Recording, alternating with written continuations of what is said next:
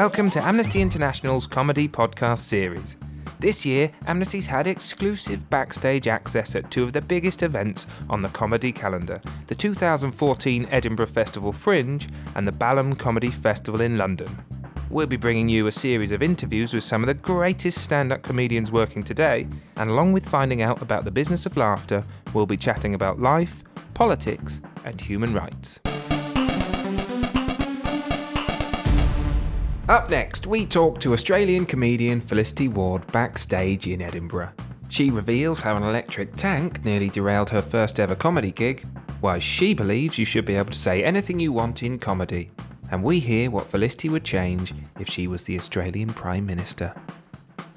Felicity Ward, thank you so much for taking the time to talk to Amnesty International here at the Edinburgh Fringe in the Abattoir Bar. Mm-hmm. How are you doing?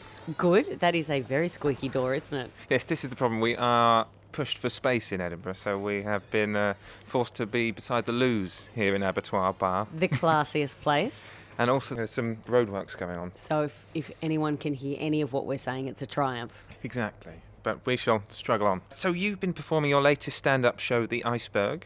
Mm-hmm. For those who haven't seen it, I saw it last week. It was fantastic. Can you tell us a little bit about it?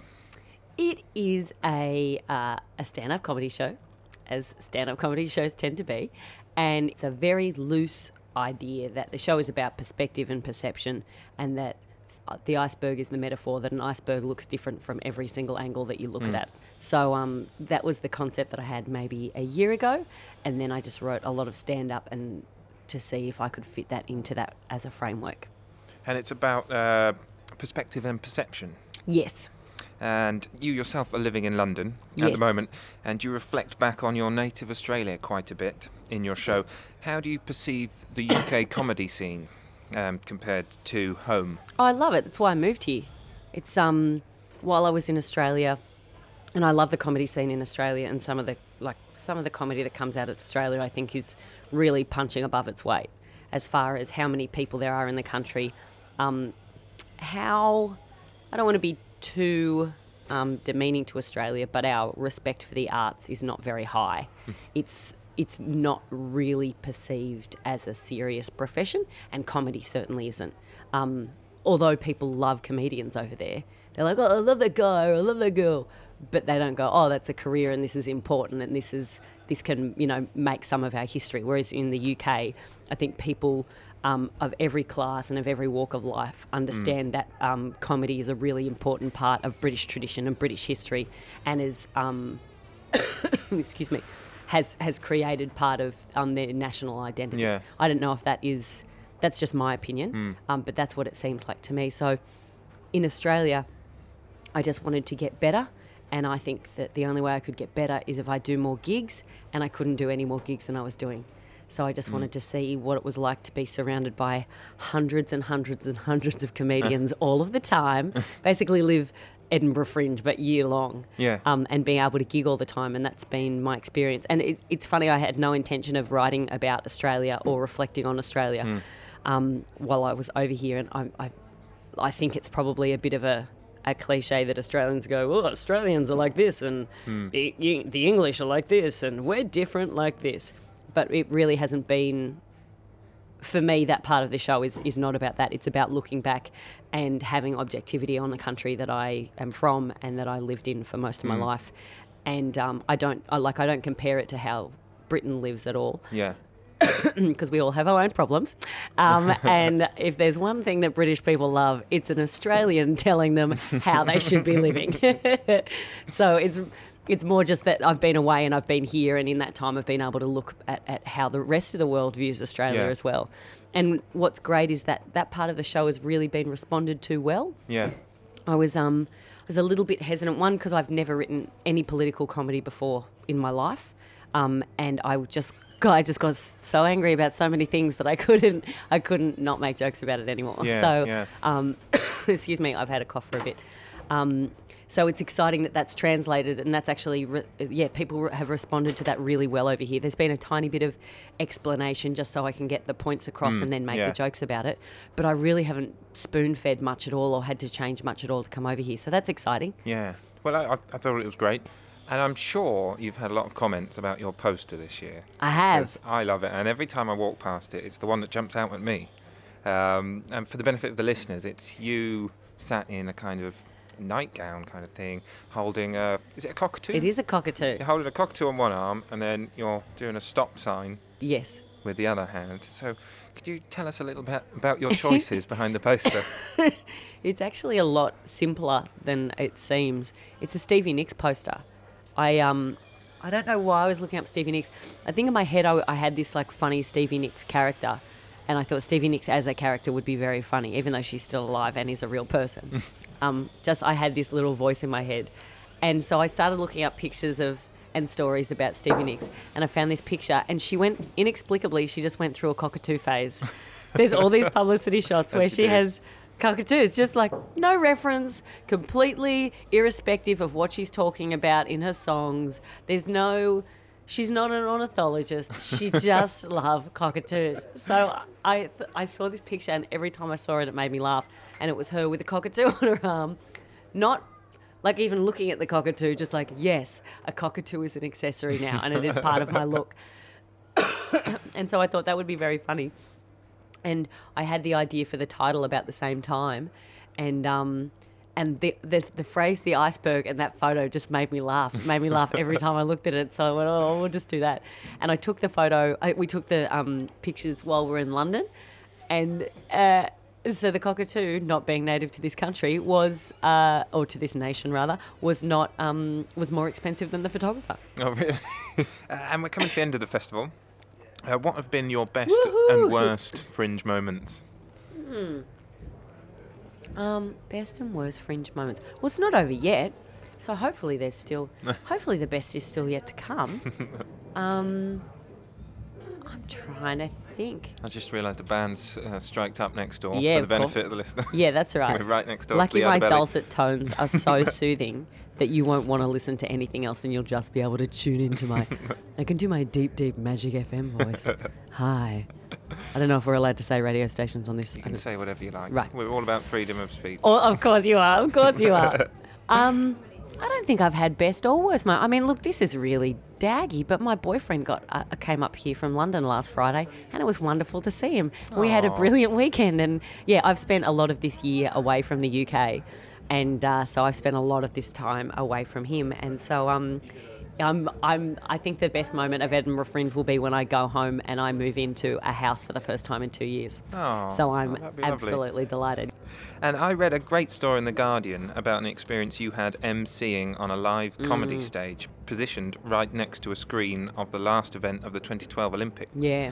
Uh, would you mind sharing that experience with our listeners? So outdoor gigs are pretty, uh, they're hairy to begin with, because just the pure um, physics of it is that if a group of people are in a room and they laugh, the laughter will bounce off the walls and the ceiling, and you can hear it as a performer. So you know whether to keep talking about that or move very quickly on or give them pause for laughter or whatever.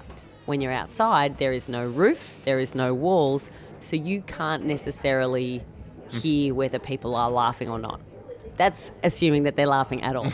um, so I got asked to do this outdoor gig. It was during the Olympics. It was the maybe the last. Would it, well, it would have been in the middle of the festival because it was the, it was the last night of the Olympics. It was the closing ceremony. Uh, uh, sorry, the just after the last event. So I think there was a decathlon on, and I think that um, there was an English decathlete. I think. really? And so there was a massive screen, and this is in Edinburgh, across from, um, I don't know if it's the IEC Centre or something like that, but there's a little grassy patch down on Lothian Road.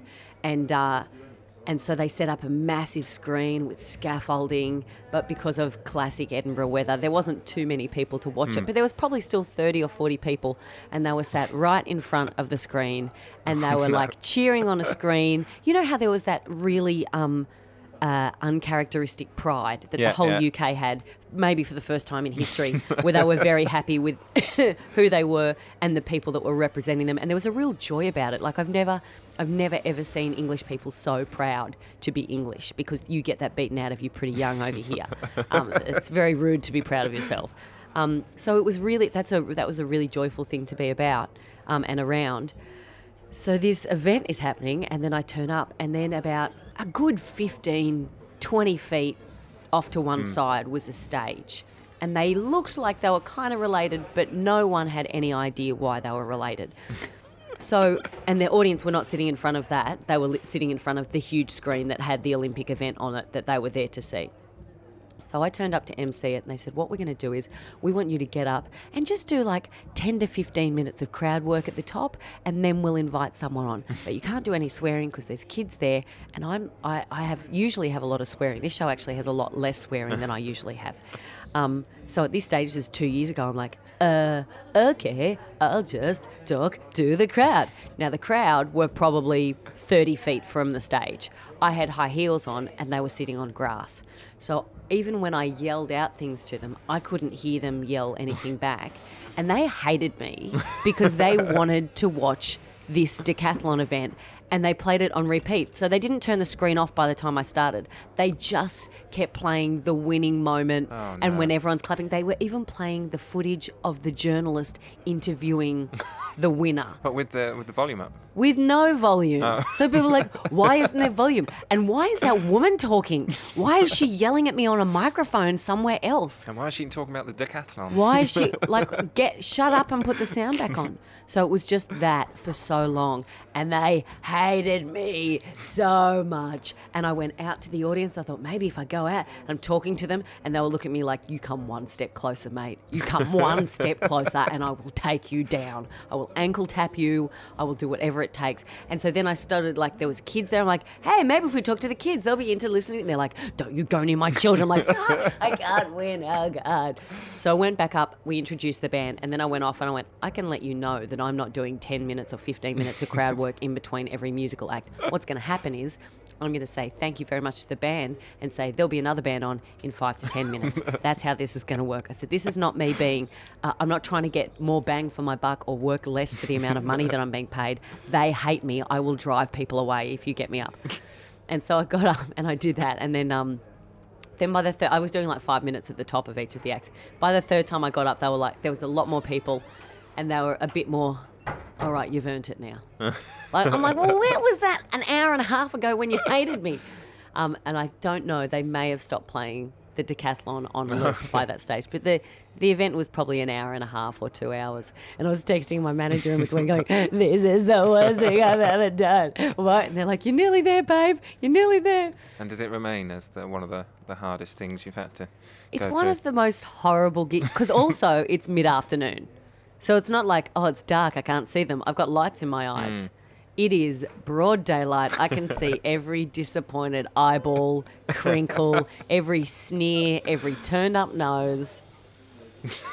But things things are a lot better now, especially Things are a lot better. Fringe. I even did an outdoor gig for the Commonwealth Games actually, and it was awesome. So I'm you? like, maybe things do improve. Nailed it. And going back to the start of your career, before you got on the comedy scene, I read that you wanted to be a serious actor. Yeah, Uh, always. So what made you try comedy? Oh, it was a terrible idea. Um, I, well, I was actually a tour manager and a stage manager for two years. Between, um, I've had a, it's my checkered past. Dim the lights, get a cigar. Uh, I always wanted to do acting, and I think that I always just had like, um, I always had people that lived in my head. So I was always doing voices, and I didn't. I still do them. I, I'm not well. Um, so I always like when I was a kid and this is not uncommon either. I was always the class idiot, and I always put on plays, and I was like always asking my teacher if I could read a monologue that I'd written. I was a full loser, and but acting is what I really love doing. I Yeah. loved, I loved the idea of acting, and I loved the world of it. And um, oh, I think I just said the world of it. I hate myself. uh, that was proper actor talk. See, it still seeps out every now and again when I just start speaking from my diaphragm. You know, just talking about the craft and. Um, uh, I went to a performing arts school. I intended to go to drama school. Not getting past the first round of any drama school put an end to that pretty quickly. Uh, so I did that for a couple of years, and then I was a waitress for a couple of years and did some uh, some amateur theatre, and then ended up getting into sketch comedy by auditioning for a university revue. Of which I did not attend, um, and I had a friend who was directing, and he's like, "Yeah, we'd love to have you in the cast." I'm like, "I don't go to uni." They're like, "Don't worry about it." So I did that, and then strangely, within 12 months of doing that university revue, I somehow got involved with some people that I sound like I'm about to turn into a drug dealer. I'm not. Um, I got involved with some tough. Anyway, uh, we did. We, I got involved in this best of sketch show, and then that got taken down to Melbourne Comedy Festival, and then that got picked up for a, a development deal. And then we just wrote for a couple of months, and then we handed in the pilot, and then on the by the Monday we had a TV series. So I did a yeah, like I'd I'd been trying to be an actor my entire life and never been paid, and then within a year of trying sketch for the first time, I had a TV show a year later. So that was yeah. that was pretty full on. Um, and I didn't know anything, and I didn't I didn't know how to write or anything like that. So that was a very hard learning curve, very steep. Um, and then at the end of that, I wasn't really an actor, and there's like you can be a comic actress in the UK, like there is a career for that. Yeah. We don't really make enough comedy for that to be a viable career path. So uh, one of the comedians who was on the show, Heath Franklin, who does a character called Chopper, they were going to do a national tour of him and they needed a stage manager and a production manager. And our head writer, who then became the producer of that show, said, Do you want to do that? I'm like, Yep, all right. Uh, I, know, I can type. Thinking typing is what is going to get me. so we did a 90 date national sellout tour. I was like operating a computer and like calling the lights and sending through tech sheets and doing the tech. I never done any of this before, so I was bullshitting in a way that I had never. They're Best like, way to learn. Yeah, they're like, what do you need? I'm like, I need a, a mini jack. They're like a 3.5 mil. I'm like, yep, that's what I need. A 3.5 mil. And so that's sort of how I learnt about, Yeah. um, you know, the production side of things. And people had this is a boring story. I'm sorry, this is so long. Oh God, it. even I'm boring myself, um, and that's rare because I find me very interesting. Uh, so uh, people kept asking me, you know, oh, when are you going to get back into it? I'm like, and it was really horrible because I didn't. I, I'd stopped drinking and I'd left my fiance and I moved back in with my mum and my life was soaring, and so I, d- I felt really bad about myself and I didn't know what I was and then there's a, a, a woman called Ali McGregor. She has a show actually, I think, ov- over at Assembly this uh, year, Assembly Gardens. Uh, she does the Ali McGregor late night variety night night. And I had somehow got onto a TV, a panel show in Australia called Spicks and Specks, which is sort of like your Never Mind the Buzzcocks. Yeah. It's not as racist as it sounds. It's a Bee Gees song, Spicks and Specks. And so I had got on to that and I'd done a couple of those. And again, I, th- like they didn't really know how to introduce me because I the, the show hadn't been on TV for two years and I wasn't a comedian. But it was the first time that I went, oh, maybe I can just be funny just when I'm talking and I don't have to be a character. And then she said, hey, if you want to um, do something during Melbourne Comedy Festival, because she's married to Adam Hills, who is the host of Oh, Spicks and okay, Specks, yeah, host of Last Leg over here, um, and also a very generous, kind, wonderful, hilarious man. Uh, she said, if you want to come onto my variety show, you can do something during the comedy festival. I was like, oh, okay, yeah, that'd be great. And then never got back to her. And then two weeks into it, she was like, do you still want to? I'm like, yeah, yeah, I really want to. And then on the last week, she said, we only have one slot on the last night. Um, so you can either take that, otherwise we don't have anything. And I went, okay, yeah, yeah. So I locked myself in, and I'd seen these toy tanks that were really stupid, and they gave you an electric shock. Like you had to chase each other, and one tank would shoot the other one. Oh. And um, so I thought it would be funny if I bought these tanks and I got someone out of the audience and asked them trivia questions. And if they got it wrong, I would shoot them and give them an electric shock. And then if I got it wrong, uh, they got it right, they could shoot me. So I ordered them. They arrived on the Friday in the afternoon. And then I was on a like a work call because I was still a tour manager at the time. I'm like, you know, organising a thousand seater in another state. And um, oh, thank God the, there's a gospel choir outside. Wonderful. Just what we needed. It's really lifting my spirits. This is the good end of the story. And uh, woo! Um, it's very hard for me to fight percussion. Uh, so you should just listen to them. That's probably That's more just- interesting. That's just Edinburgh for you, isn't it? Mm. It's just everything's going on everywhere. All right, I'll focus. I'll focus. The tank. Come on, guys. I think that's the Soweto Gospel Choir. They're awesome. They just pass through, don't they? I think on their way. To... Sometimes, Yeah. sometimes they stay here and they do some singing and dancing. Oh no, they sound like they're walking away. They're en route. Okay, cool. So the tanks arrived. The postman delivered them on the, in the afternoon. I got a buzz in my apartment. I said, just bring them up. And then I was on this phone call for 20 minutes. And then there was no knock or anything. I went, oh, he must have just left them down in the lobby. Went down there and they were gone.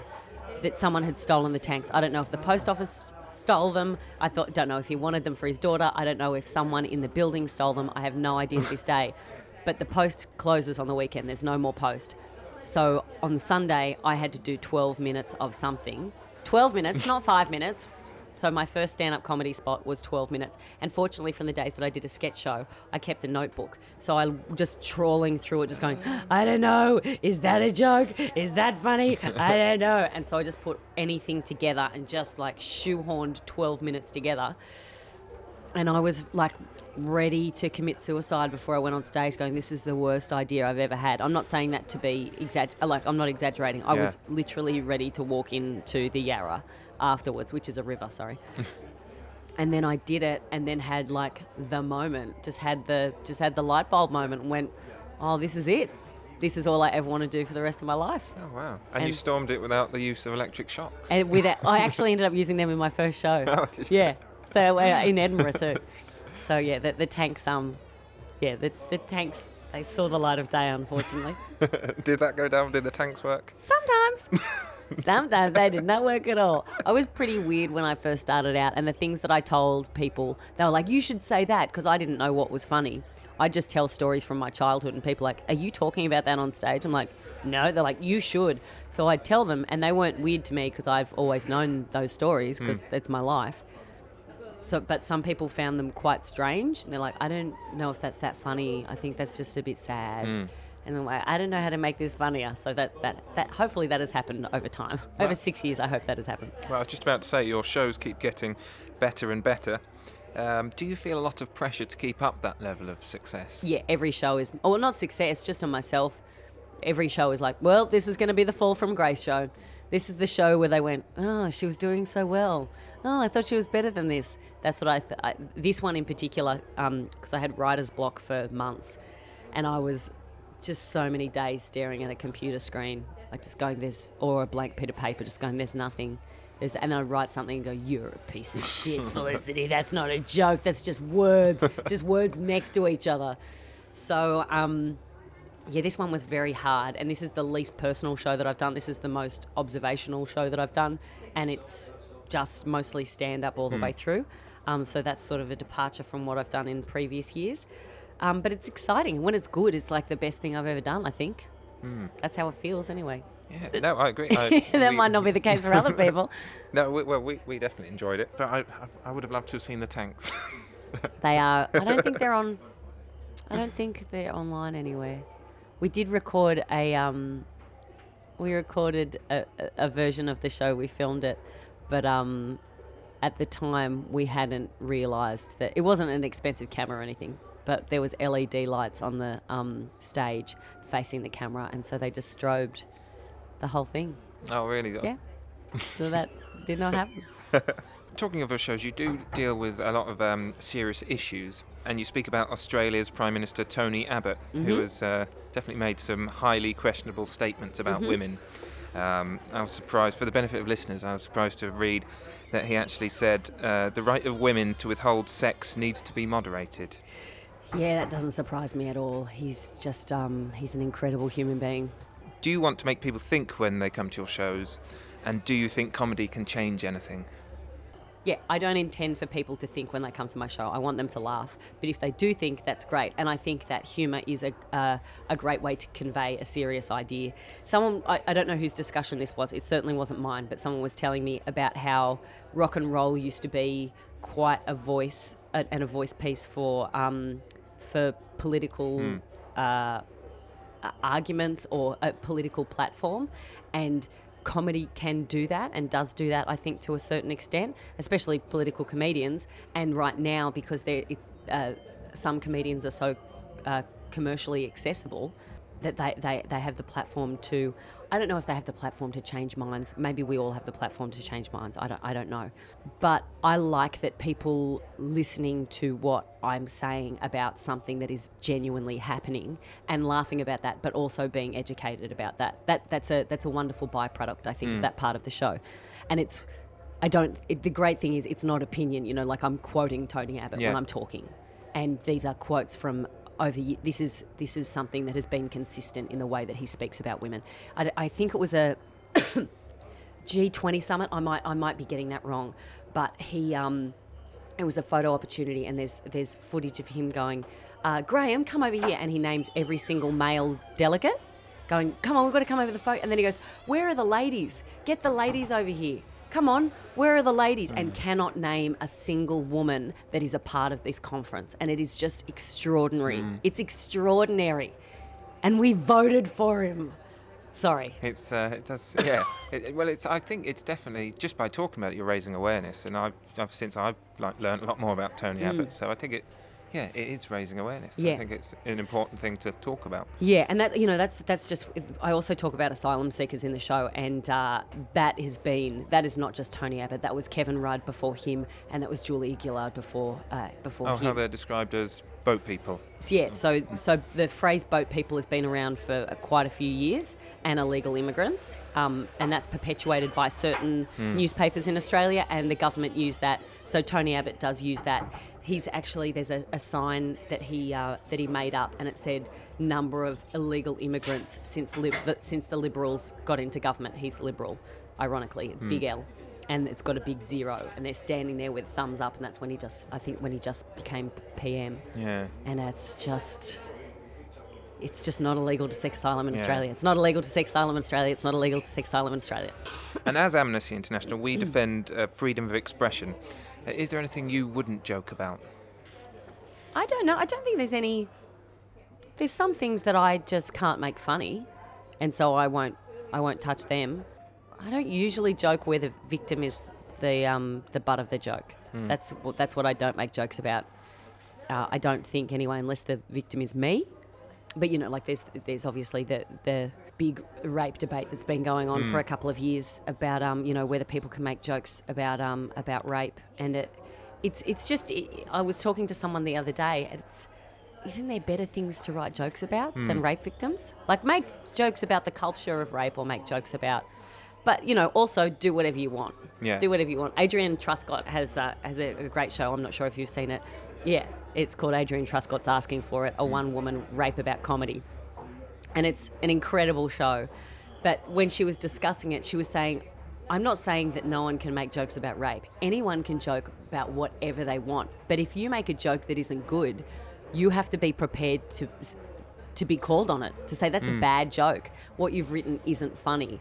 I disagree with that, which is the nature of art and comedy is that people have an opinion about it and that's how it succeeds or fails or, or breathes or whatever.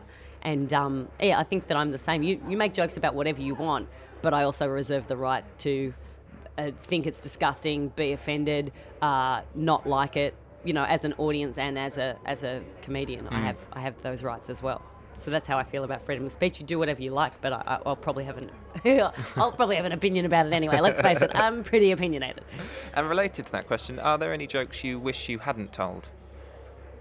Yeah, there is. There's, there's a, this is a stupid one. This isn't like a oh that's really bad, but um, there's a, I used to make a joke about a, like a, a little ginger girl putting up a, a poster of a cat and it said lost cat. And the joke was it's so sad she lost her only friend. And it was like a joke about gingers. And this is years ago years and years ago. And when I told it people laughed. I'm like this is such a lame joke. Like hmm. making fun of people with red hair one I don't think there's anything funny about red hair. If anything I find them incredibly attractive people. I don't know what it is. I think people with ginger hair are really hot. But um uh, it was just it's just like a it's just cheap. It's just so they're the jokes that I don't I wish that I hadn't made as cheap jokes. But also I didn't um the more it's strangely the more I do comedy the more sensitive I become to uh, to cultural insensitivity and to uh, racial insensitivity and to gender insensitivity. Words that I thought were fine a couple of years ago are not fine anymore. And I'm from a very small town in Australia. I'm not university educated, uh, even though I've done the revues. Um, so I, uh, it's it's been a very big learning process for me too. And actually, in my first year, I did this story about and it's a true story and it's not a story that I'm proud of, but there was comeuppance at the end. but I was doing a play when I was 16 or 17, and I was playing a boy with um, cerebral palsy, and I was an actor, so I took it very seriously. It wasn't I wasn't doing like a it wasn't a caricature of someone with cerebral palsy. I took it very very seriously. But one afternoon, I lived basically an hour and a half one way from that's where I went to school. And one day I was walking back to the train. My mum was going to be waiting at the other end. This is before I had before mobile phones because I'm a dinosaur, and uh, I had to get this train. I was going to miss it, and I did something horrible, and I pretended to have cerebral palsy so I could get through the gates, and the guard wouldn't ask me. And every time I told this in the first show, and every time people went, "Oh my god, that's awful," I'm like, "I know it's awful. I know it's awful," but the comeuppance of that was there was a shock jock in Australia that saw the show, asked me to do work experience. I did do work experience. That day, the Prime Minister at the time, John Howard, came in and, uh, and he said, Do a bit of the show for him. Do a bit of, show John Howard what you do in the show. So, in front of the Prime Minister, I had to pretend to have cerebral palsy. Wow. So in about week three, and I think that is an incredible comeuppance. I think that it is just like, well, this is what you get, mate. If you want to peel it out, then this is something that you're going to have to do at all times. Now, I did that in my first show, and I remember speaking to Brendon Burns, who's a wonderful comedian, and um, I found out that I had someone in a wheelchair in that night. And it was week three or week four of the Edinburgh Fringe. I was just exhausted. And I went, I don't know if I can emotionally be confident enough in this story just in case I don't want to hmm. I don't want to offend someone. And he said, "No, that's absolute bullshit." I went, "What?" And he goes, "You tell if you have the nerve to tell a joke, you have to be able to tell that joke in every single club, hmm. in every single you can't cater it because that person is in or someone of that particular description is in." And he was absolutely right. And then that's been that's been my mantra from now on. You know, I can defend I think that I can defend every joke that I've written, espe- Yeah. uh, definitely in the last three years. I can definitely defend everything. And if people are offended by it, I can explain where I'm coming from and that it's about satirization or that it's from personal experience and explain that I'm the victim and that is the intention there. I don't tell that story anymore. I'm still. I still think that it probably makes people feel more uncomfortable than it is funny, although I do think it's a funny story. No, we, we've spoken to a lot of comedians on the same subject, and they've they're they're conscious of not punching down and very much punching up and targeting the powerful. Actually, that was it. So I had this bit last year in um, a show here, and it was on. It was like this bit about junkies, and I am fascinated by junkies. And I grew up in a really a pretty high density area um, where there were heroin addicts, and and I, I sort of have some personal experience with it, and uh, I find them I find them fascinating, or it has been in the past. And I think in Australia, I don't know if it's because people know that the area that I'm from is uh, a little bit rough, but it never occurred to me that what I was saying was punching down. Never occurred to me. And then I came over here, and I remember doing a preview of the show, and I had some um, comedian mates go, "It feels a bit like you're punching down. And I went, really? And it never occurred to me. And then one or two other people uh, said it, and especially in um, in Scotland too, because there's a big problem here. And I have problems with alcohol. Like I've had problems with alcoholism in the past. I don't drink anymore for that reason. So in my head, I was always doing it as an ally. And then I just realised I, I, I don't I didn't think I couldn't talk my way out of it. I just went, no, this is this is there's too many people saying that you are punching down. So I just stopped doing the material. I just I won't do it anymore. And um, I I couldn't make it funny enough and insightful enough and offer something that bolstered them as a people um, for me to be talking about them without just seeming incredibly privileged on stage. So um, without any sense of irony. So I yeah I, I stopped doing that. That's actually I felt terrible about that, and I I I even had a song about it that was at the end of the show. Um, and again, I just thought it was funny. And looking back at it, I'm like, it's, it's not funny, man. It's not funny anymore. Well, at least you you know are aware of it. I think a lot of comedians will hide behind the shield of irony.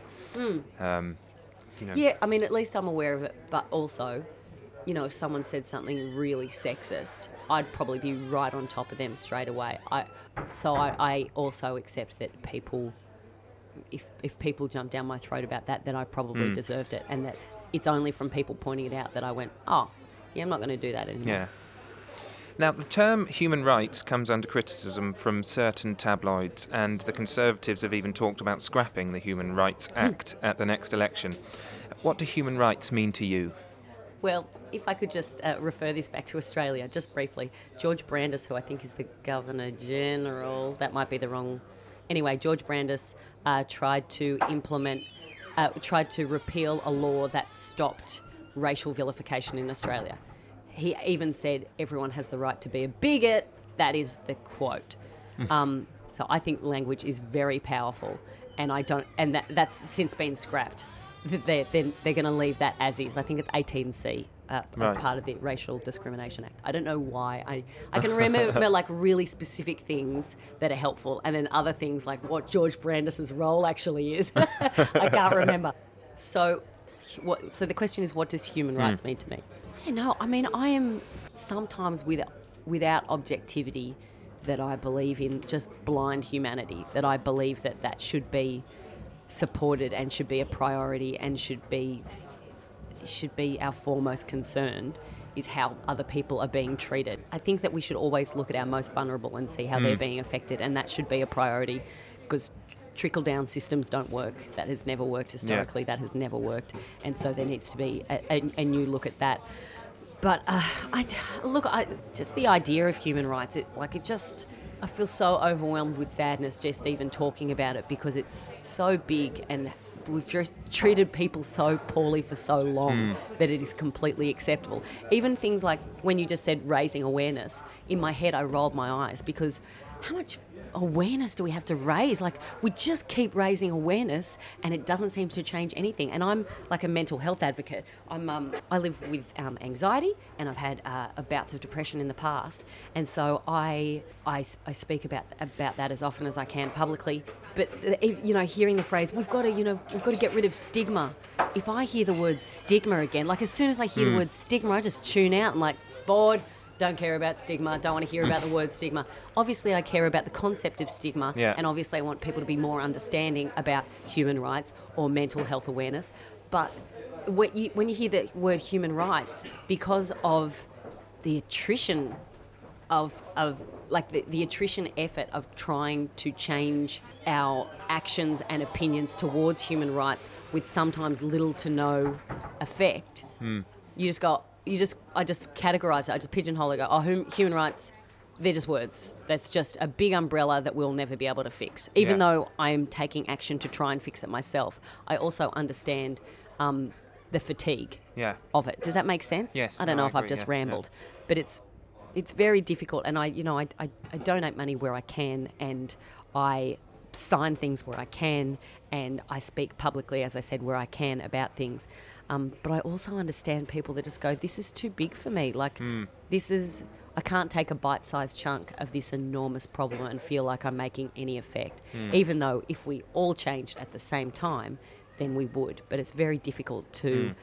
coordinate six billion people to Yeah. think differently and to act differently, Exactly. yeah. especially when it's not going to benefit everyone.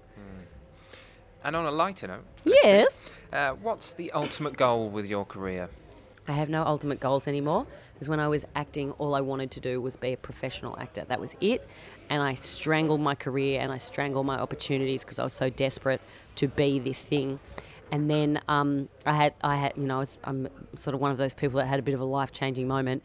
And that whole year when I stopped drinking and left my partner and moved back in with my mum, um, everything had to change, including the way that I think about my creativity and I think about my life and I think about my job. Although I still would love to be more successful than I am. I don't have any goals anymore. I just, my idea of life is that I will put my foot out and there will be ground to catch me. And I just have to keep following my instincts and trust that they're the right ones. And every time I've taken a risk on my instincts, it's always paid off. Yeah. Moving to London, I mean, I don't have heaps of work here, but I just trust that it, it will be the right thing to Yeah. do because instinctively it felt like the right thing to do. So, um, Happy to go with the flow and see where life takes you. yeah, yeah. It, it hasn't steered me in the in the last seven and a half years since all of that happened. It hasn't steered me in the wrong direction, and even if it felt like the wrong direction at the time, I've looked back and seen how that's been beneficial or it's been a lesson. Um, yeah, I, am uh, I'm one of those dirty spiritual hippie people that uh, that trust that there's something looking out for me. And final question, Felicity. Uh, and if you were Prime Minister, either here or in Australia, what's the first change you'd make? Whoa, that is pretty full on. Look, if I was in Australia, I think what I would do is um, put a six month limit on detention centres in Australia and also um, the detention centres that we're operating out of um, Manus Island and Nauru and Christmas Island and say that as a government we have six months to come up with a solution. And, uh, and then that is what we would work on for six months and figure out how we get such a small proportion of people into the community in Australia mm. and make it worthwhile. You know, you just you just make it work. In the 70s, we had a massive influx of Vietnamese refugees. Everything's fine. We have a lot of mm. incredible Vietnamese food and people, and everything's fine. Nothing's, there's really no problem. We have 23 million people in Australia. We are the sixth biggest country in the world. For, and for some reason, we are perfectly designed for renewable energies, and yet we're not investing in those in a way. we we are sunshine and wind. like, we can sort it out, guys. So they are probably the, the, the focuses. Yes. They would be the immediate focuses um, for me as Prime Minister. Well, Felicity, it has been fascinating talking to you, and thank you so much for putting up with probably one of the noisiest interviews we've had. Oh, it's not me that has to listen to it, it's the people, people at at home. But thank you so much. It's been fascinating. Thanks and very I much. To see Thanks you for here having next year. Indeed, I'm sure I will be. If you're interested in learning more about human rights or joining Amnesty International, then please go to our website, amnesty.org.uk, and make sure you don't miss our next episode. Here's a sneak peek. Who gives a shit? Hmm. Who gives a shit what I'm thinking? And then I'd stop. It stops me at that moment. Yeah, and it hasn't stopped a lot of other people at that moment, much to their detriment.